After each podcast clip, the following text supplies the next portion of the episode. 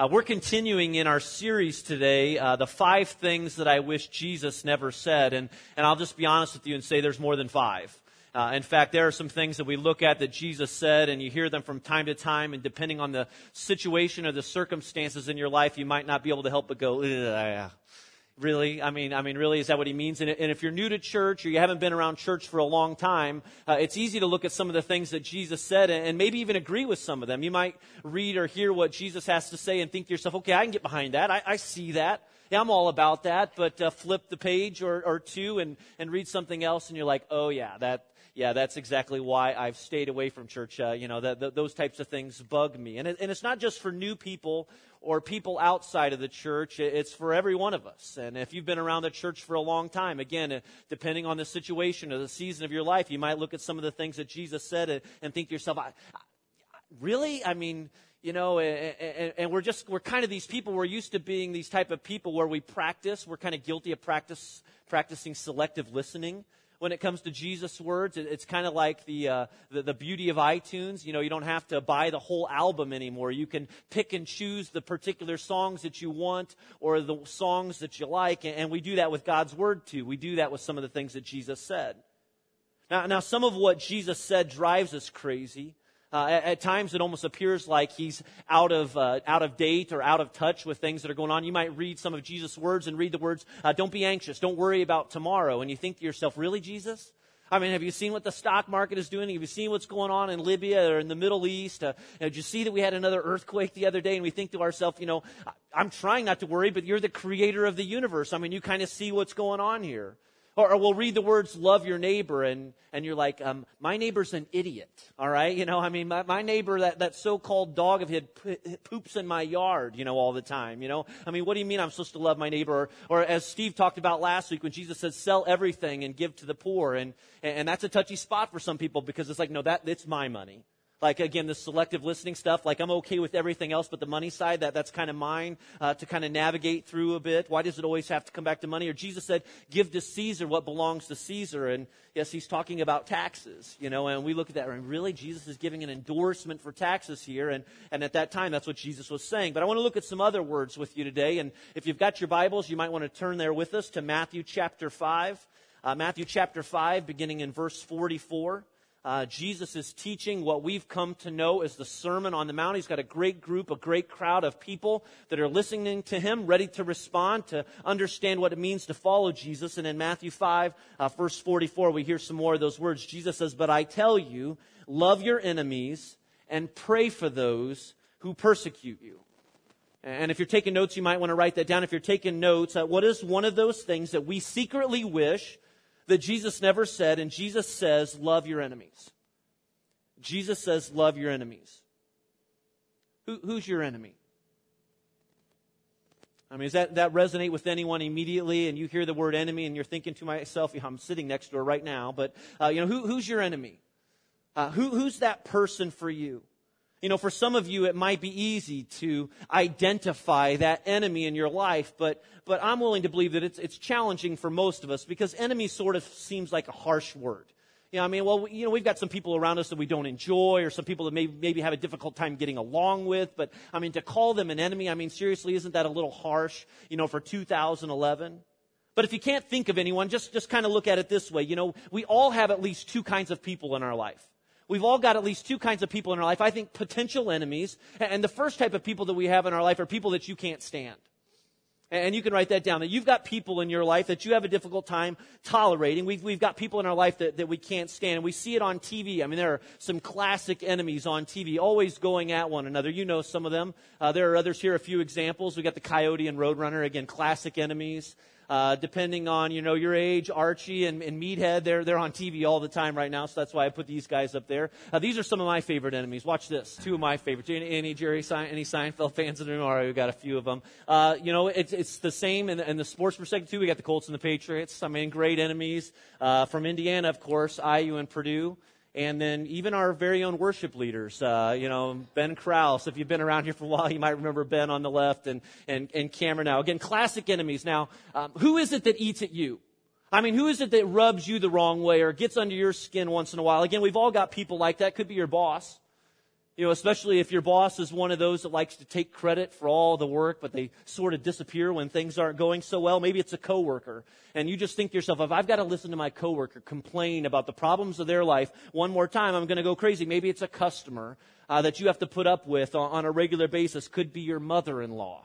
Uh, or maybe a sister or something, or it's the person in the apartment next door. If you're a teacher, uh, your enemy might be that parent or that particular student that always gets under your skin. It could be the two girls that are living in the dorm room uh, across the hall from you right now. I mean, can we just be honest and say that we've all got people in our life, we've all got people that we have a difficult time standing or tolerating. But in addition to that, in addition to people we can't stand, um, there are people who can't stand you.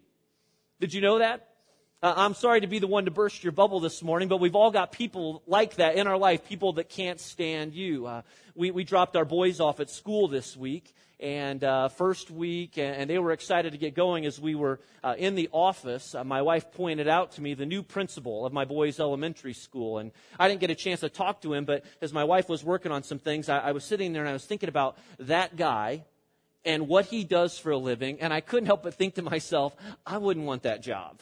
And not because he works with kids all day long, and we all love kids and all, but I mean the parents that he has to put up with. And, trying to imagine and think about the emails and the letters and the phone calls and the complaints that he's got to deal with, that he's got to work with every single week. And I'm just saying that I can sort of sympathize with them you know, because as a pastor, uh, we in many ways kind of have to do the same thing once in a while. And in fact, it's almost like we wear big bullseyes on our chest once in a while, especially when you stand up here, of just knowing that not everyone's going to agree, that everyone's going to have a different opinion from time to time. And, and we try and do it out of love, but, but there are people, you know, we all are people from time to time and we've all got an opinion. And it's tough for me because I'm an off the charts people pleaser. You know, if I could, if I could make everybody happy, that would be a great thing for me. And it's just one of the challenges uh, that I have to deal with. My sister uh, has a whole different perspective on this people not being able to stand you. My, my sister back uh, a few years ago married a wonderful, Christ centered, loving African American man.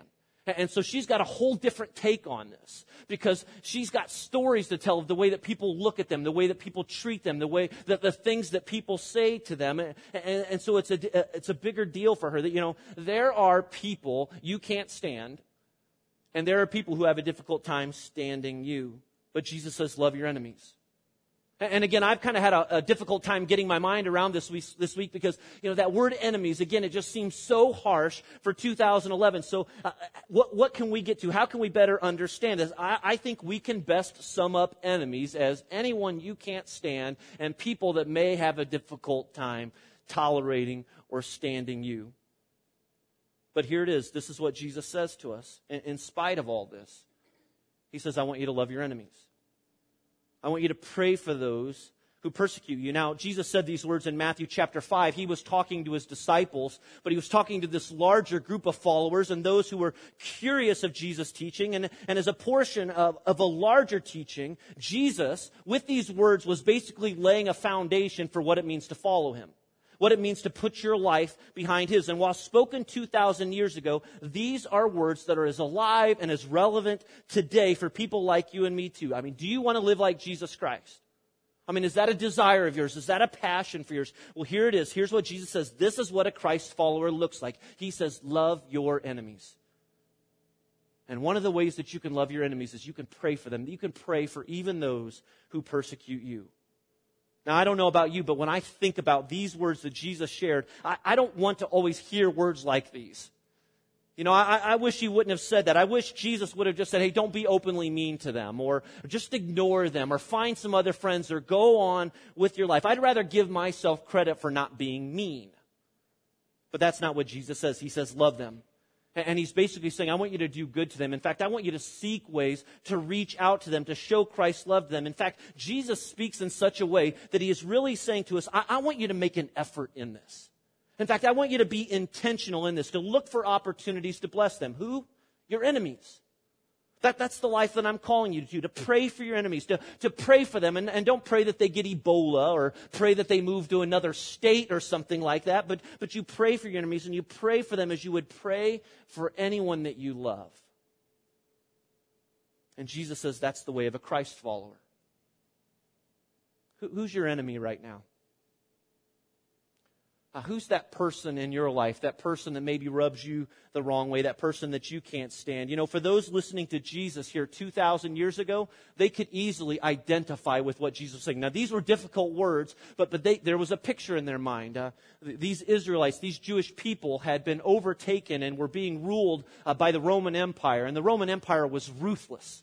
And so when Jesus talked about an enemy, the picture that immediately came to their mind was a man with a helmet and armor and a sword and maybe a, a spear or something. Uh, they, they knew what Jesus was talking about. These were uh, merciless men who were infamous for, for going around and being brutal and killing people on the spot. Now, on top of that, historians record that Rome taxed the people of Israel uh, at a rate of almost 90%. I mean, if you think you struggle with the IRS today, I mean, imagine living under under such rules. So we have this ruthless military machine that, that kills people and robs people of everything that they have. But Jesus says, love them. Here's the life that I'm calling you to. It's a life where you love them. Now, my enemies and your enemies, they, they may not be as easy to identify as these people were able to do 2,000 years ago. Uh, they don't dress like the enemies of Jesus' day, but they're out there. Every single one of us has enemies like these. Maybe yours are a little harder to spot, but you've got potential enemies around you every single day, whether you're at home or at work or you're out and about. I mean, you work with one. Uh, you may go to school with one. Uh, your enemy is your teacher. You used to date him. Uh, maybe you used to be married to her. Your enemy's yard might butt up to yours right now. Your, your enemy hurt your kid. Uh, your enemy might have a different skin color or nationality. Your enemy might be living in this country illegally right now. Your enemy might have a different sexual preference than you. Your enemy voted Democrat last, uh, last fall and will likely vote Democrat again next fall. Whoever it is, what is it that Jesus has for us? What is the life that He's called us to? He says, My people, my followers, the same tough words 2,000 years ago are the same words that apply today. Here's what I'm looking for, my followers. Here's a life that gets God's attention. Jesus said, Love your enemies. And as you love them, I want you to pray for even those who persecute you. I ran across uh, this list this past week. It's a top five list for why you should love your enemies. Why you should love your enemies rather than hate your enemies. So I sort of feel like Dave Letterman, too. If we had a little drum roll here, uh, here it is uh, the top five list uh, of why you should love your enemies, why you should do good to them. Number five, it saves you money on mean text messages. Uh, if you're limited, you don't have to pay for extras. Number four, why love your enemies? If they randomly die, you won't be considered a prime suspect. Uh, number three, why, lo- why, why, should you love your enemies? Well, you can go back out in public again since you were afraid to for running into them before. Um, number two, I didn't really think was funny, so I didn't even write it down. And so we're going to skip over to number one. Number one reason why you should love your enemies, since you're married to him, you might as well go ahead and try and make the best of it. All right, so the top five reason why you should love your enemies. But seriously, though, I mean, why does Jesus say what he says? Why called people to this type of living? It's why Jesus came. I mean, it's the very reason that Jesus came. Jesus is well aware of the destruction that sin has and is capable of causing in this world. He knows that sin leads to grudges and resentment and to animosity and to hard feelings and to things like racism. And so he's basically saying these are the ways of a fallen world. And I've come to flip this world upside down and we're starting over here. And the good news is that my death is going to usher in a brand new kingdom, a, kingdom where God works through his people every single day where good things are brought about. And that new kingdom is not simply set aside for those of us that will go to heaven one day, but it starts right here, right now, 2,000 years ago, and today the same. And Jesus says, let's change the world together. And that's what he's saying to this people. Let's change the world together. Love your enemies and pray for those who persecute you. I heard a pastor this week tell a story about a, a guy who went out hunting and uh, a guy that was very familiar with hunting, and he came across this, uh, the most unusual thing, but he came across the skeleton of an, of an, eagle. And, and being an experienced hunter, he was quickly able to recognize that this was the skeleton of an, of an eagle, but there was something unusual about it in that there was another skeleton, the skeleton of a weasel, where the jaws of the weasel were clasped around the eagle's neck. And so it's it was interesting in that this hunter assumed that what happened was the two were hunting the very same animal and maybe got in a fight over the same animal and, and the weasel kind of clasped its jaws uh, around the neck of the eagle and wouldn't let go. And so the eagle basically began eating the weasel from the tail up to the point that the weasel wouldn't let go and the eagle wouldn't let go. And, and, and they died like that. I mean, it, it's kind of gross when you think about it. It's kind of an interesting picture. But, but I like this quote from a guy by the name of Frederick Buechner. It's on the screen for you here. Here's what he says. Of the seven deadly sins, anger is possibly the most fun. To lick your wounds, to smack your lips over grievances long past, to roll over your tongue the prospect of bitter confrontation still to come, to savor to the last toothsome morsel both the pain you are given and the pain you are giving back. In many ways, it is a feast fit for a king. The chief drawback is that what you are wolfing down, though, is yourself. The skeleton at the feast is really you. Basically, what he is saying is that when animosity calls a shot in your lives, when resentment is what you're all about, well, the skeleton is us.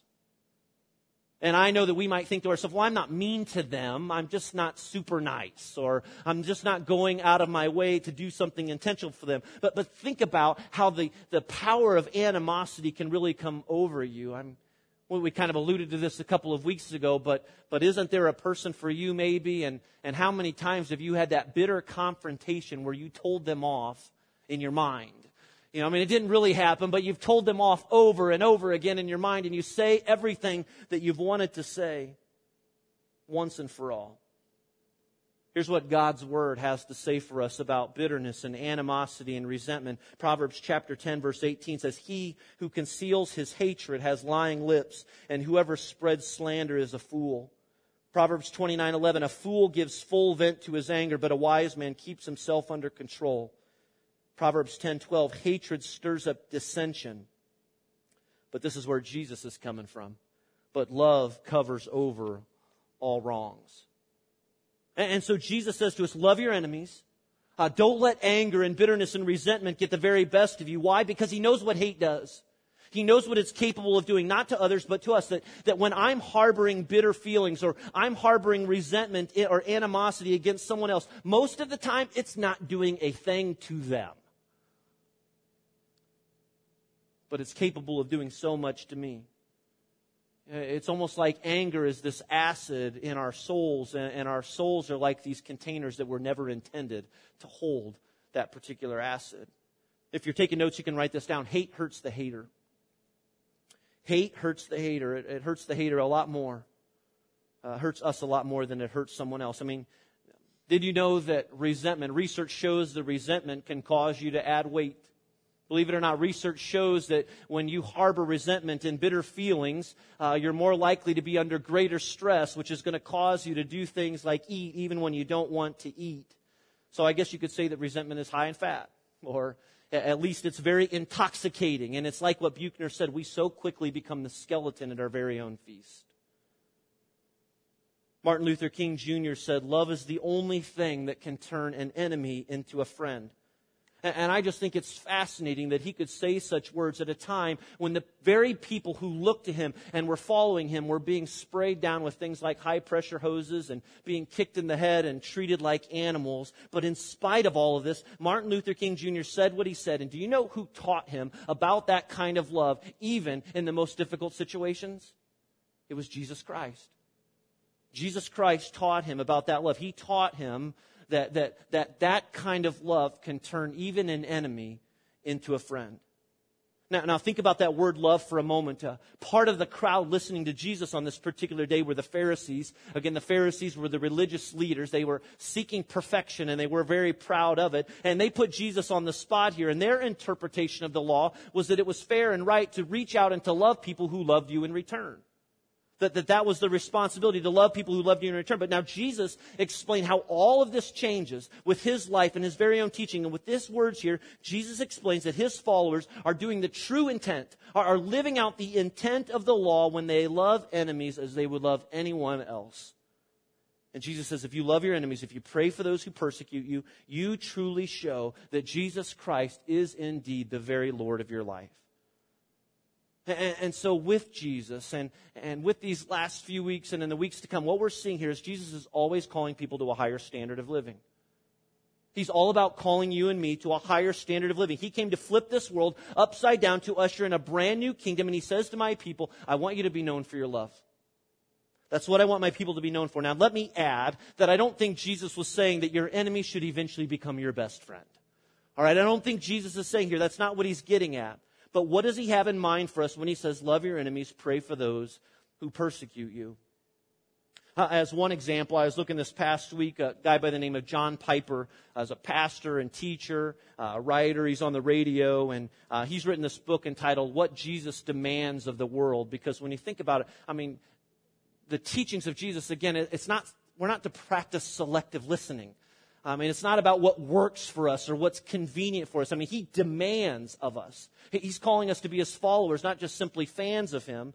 And uh, in this book, Piper uh, talks about these very words of loving your enemies. And he just gives some examples of what it looks like to pray for those, even those who persecute you. And he says, hey, here's what a prayer for an enemy looks like.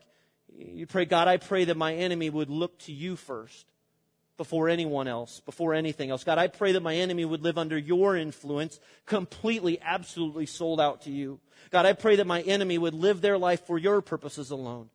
God, I pray that you would bless my enemy with all of the resources and all of the blessings that they need to fulfill their call, your call on their life. And God, I pray that you would forgive the sins of my enemy, that you would make them a forgiver that you would protect them from temptation, that you would protect them from the very influence of Satan. I mean, simply put, to love your enemies, to pray for those who persecute you, is to basically say, God, I want your best for them. God, I'm going to pray in such a way that, that I want your very best for them and for their life. And because Jesus is aware of the impact of sin in this world today, and that's why he's calling people like you and me to a higher standard of living a life defined by love. It's a life where we're actively at work, seeking to decrease the, the spite and hatred that is so apparent around us at times that Jesus knows what Martin Luther King discovered that love can turn an enemy into a friend. Can, can I just say this? Can I just give you one practical way that I think every single one of us can practice this? Um, I, I, was watching uh, the news a couple of weeks ago when the Iowa straw poll was taking place and all of the Republican candidates, you know, presenting their side of the story and watching the results come in. And, and I couldn't help but think to myself, the next 14 months are going to be brutal and, and just filled with hatred. I mean, it, it's going to be ugly. I mean, the next year is going to be an ugly, ugly time. And, and I'm not saying that you shouldn't have an opinion. And I'm not saying that you shouldn't have convictions. I mean, I have got an opinion, I've got convictions. I'm very concerned about the direction that our country is heading in right now, and not just financially. But, but here's what I'm getting at. You want to know one way that we can practice what it means to love your enemies, to, to, to pray for those who persecute you? Friends, let's do our very best not to contribute to the hatred and the anger that is going to be around us every single day, even with our election and politics in the next year to come. Again, I'm not saying you can't have an opinion. I'm not saying that you shouldn't have convictions, but I'm just saying that I believe that Jesus Christ has called us to a higher standard of living. And let's not continue to contribute to the hatred that is already so prevalent uh, in the world and in our offices and our schools. Albert Einstein said this The world is evil, not because of what evil people do, but because of the good that good people don't do. Who's your enemy? You know, when Jesus says these words, I mean, what, what happens inside of you? Is there a name? Is there a person? Is there a, a group of people that immediately come to mind? Who's your enemy? And is there something that you can do to intentionally demonstrate Christ's love to them? I, I, I, thought about coming up with a list of some real practical ways that you could leave here today and demonstrate Christ's love to others, but I decided not to do that. Um, that's your assignment. And maybe that's your homework, and maybe that's the work that you're going to invite God's Spirit to do inside of you even as you leave today. And again, I don't think Jesus is getting to this place where he's saying that every enemy in your life should eventually be your best friend. You know, that you've got to go out and get best friends forever bracelets, you know, that you're going to share with them or something. Again, that's not where he's going. But it's being able to come to this place where you are able to say and pray that I want God's best for them.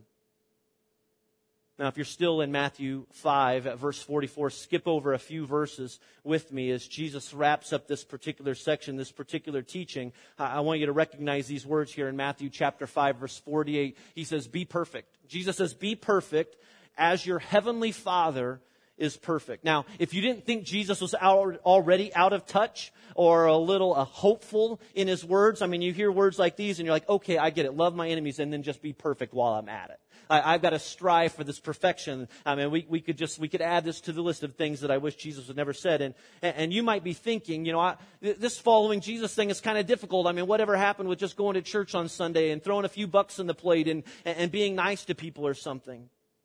But, but it's important to unpack this word to get to what Jesus is saying to us. Now, the word translated perfect here uh, the Greek word teleos. And it comes from the Greek word uh, telos. It's where we get our word telescope. All right, now the word scope or the word skopos in the Greek means to, to see, to look ahead and so perfect. Or teleos here is translated, it, it means to see the end you have in mind. It, it means to see the goal, to see the purpose, to see the fulfillment of your life. Perfect here doesn't mean ever, never making a mistake, but to be perfect means to keep moving in the direction in your life where you're able to say more and more every single day that my life is looking like the life that Jesus would live. It's about being a person whose life is, is shaped and formed with, with Christ's love, a love like the love of God. And it's a life, it's a love that demonstrates that I want God's best, not only for my life, but I want God's best for others too, to be perfect. We, uh, we were coming back from vacation a little over a week ago. We spent some time, my family, with extended family down in North Carolina, and thankfully, uh, it was last week and not this week with obviously the hurricane going through there. But we got to spend a week on, a, on the beach with, with our extended family. It was a great time, and a few days in the trip, I was ready for something else. And I had been watching people all week long out in the water. There were people surfing, there were people on boogie boards, you know, obviously just lots of fun in the waves and all. But one of the things that really caught my attention was this uh, exercise called paddleboarding. And uh, paddleboarding is much like a surfboard. It's about 12, 10 to 12 feet tall. And, and then you get a paddle with it. You get an oar, kind of like you would have for a canoe. And so I went and rented one. Because I thought to myself as I watched these people, that doesn't look that hard. I mean, I'm, I'm an athletic guy. I, I can do this. And so I took the minivan and strapped it to the top of the van and brought it back to the house. And, and I, I went paddling out in the water. And uh, I got out there and one of the things that I discovered um, really quickly is that it's not as easy as it looks. Um, and I just thought getting up on that board would be pretty simple. And let's, let's just say over the course of a few hours, I spent more time in the water than I did standing on this board. In fact, I don't think I ever stood on the board more than 10 seconds because the waves were just too rough and, and it, I was entertainment for everyone. I'll be real honest. There, there were these two guys in particular that I know were watching me and so I came out of the water the whole time and I was, hey, I'll be here all week, you know, and then they started laughing and all this. But, but, but it, it wasn't so easy. What I quickly learned is you can't learn to paddleboard in one day. I mean, you really can. I mean, it's a process. It, takes time. It takes practice. It takes effort. You know, a, a lot of what Jesus said, and especially these words, even these words, love your enemies, um, if it's a challenge for you, it's not something that you're going to figure out this morning. And a lot of what Jesus has to say is like that. But again, it's about that being perfect. It's about seeing an end in mind. That I'm not satisfied with where I am, but here is where I want to be. Here's where God wants me to be. And so, to, even with something like love your enemies, and, and maybe you feel especially challenged with this this morning, it's a process. And, and maybe this morning for you, it's, it's just acknowledging with your mind that these are the very words of God. And this is the life that He's called me to. And maybe the next step is God, will you take what's in my mind right now that I don't know how to put to practice, but, but would you allow it to work in my heart in such a way that just little by little, step by step, it starts playing out in my life in the most appropriate ways? I like these words in Colossians chapter 1, uh, beginning in verse 20. Here, here's what the writer writes. He says, For God and all his fullness was pleased to live in Christ. When you see Jesus, it's a picture of God. Verse 20, and through him, God reconciled everything to himself. Uh, Jesus was intentional. God sent Jesus Christ on purpose. Uh, there was a plan for his life, a plan for his death and his resurrection. What did he do through Jesus? He made peace with everything in heaven and on earth by means of Christ's blood on the cross. Now, verse 21, and, and I want you to catch this part. This includes you This is you and me who were once far away from God. Now look at these words here. You were his enemies. Separated from him by your evil thoughts and actions. And now verse 22. Yet now, and this is the good news, yet now he has reconciled you to himself through the death of Christ and his physical body. I mean, because we're human, because I'm human, you know, we are so easily overtaken by these feelings of animosity and resentment towards others. Now, how do we move away from that? How, how, do we find the strength to be the people of God, the life that God has called us to through Jesus Christ? I think it really goes back to what we talked about just a few weeks ago when we talked about forgiveness. That if you're even going to find a way to forgive that particular person in your life, Sometimes it means searching your heart and searching the scriptures and really seeking to understand the full extent of what it means that God would forgive you. And if God can forgive you, then why can't you forgive him? Or why can't you forgive her?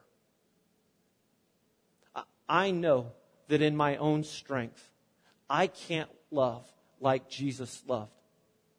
But I know because of the Holy Spirit in me, and His desire and the work that He wants to do in me, I know that I can love as Jesus loved. But again, it's a process. You know, it's not going to just happen here today, but it's a step by step process where we invite God to do His greatest work in our life. Do you want to live a life like Jesus? Do you want to be able to love your enemies as He loved? Will you bow your heads with me?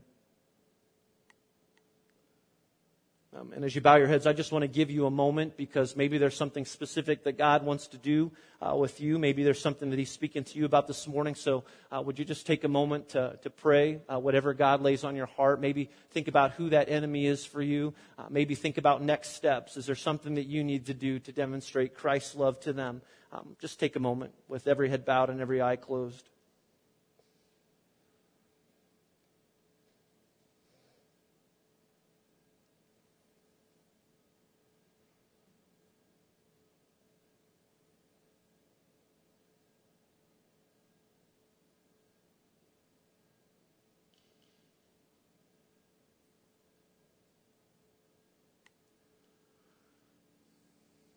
As you continue praying, I mean, would, do you just need to acknowledge this morning, I need, I need God's, I need God's help in this? Maybe just slip your hand up where you are right now and say, I, I need God's help. There, there is somebody that comes to mind. This is the life that I know that He's called me to. Thank you for that hand here and for another.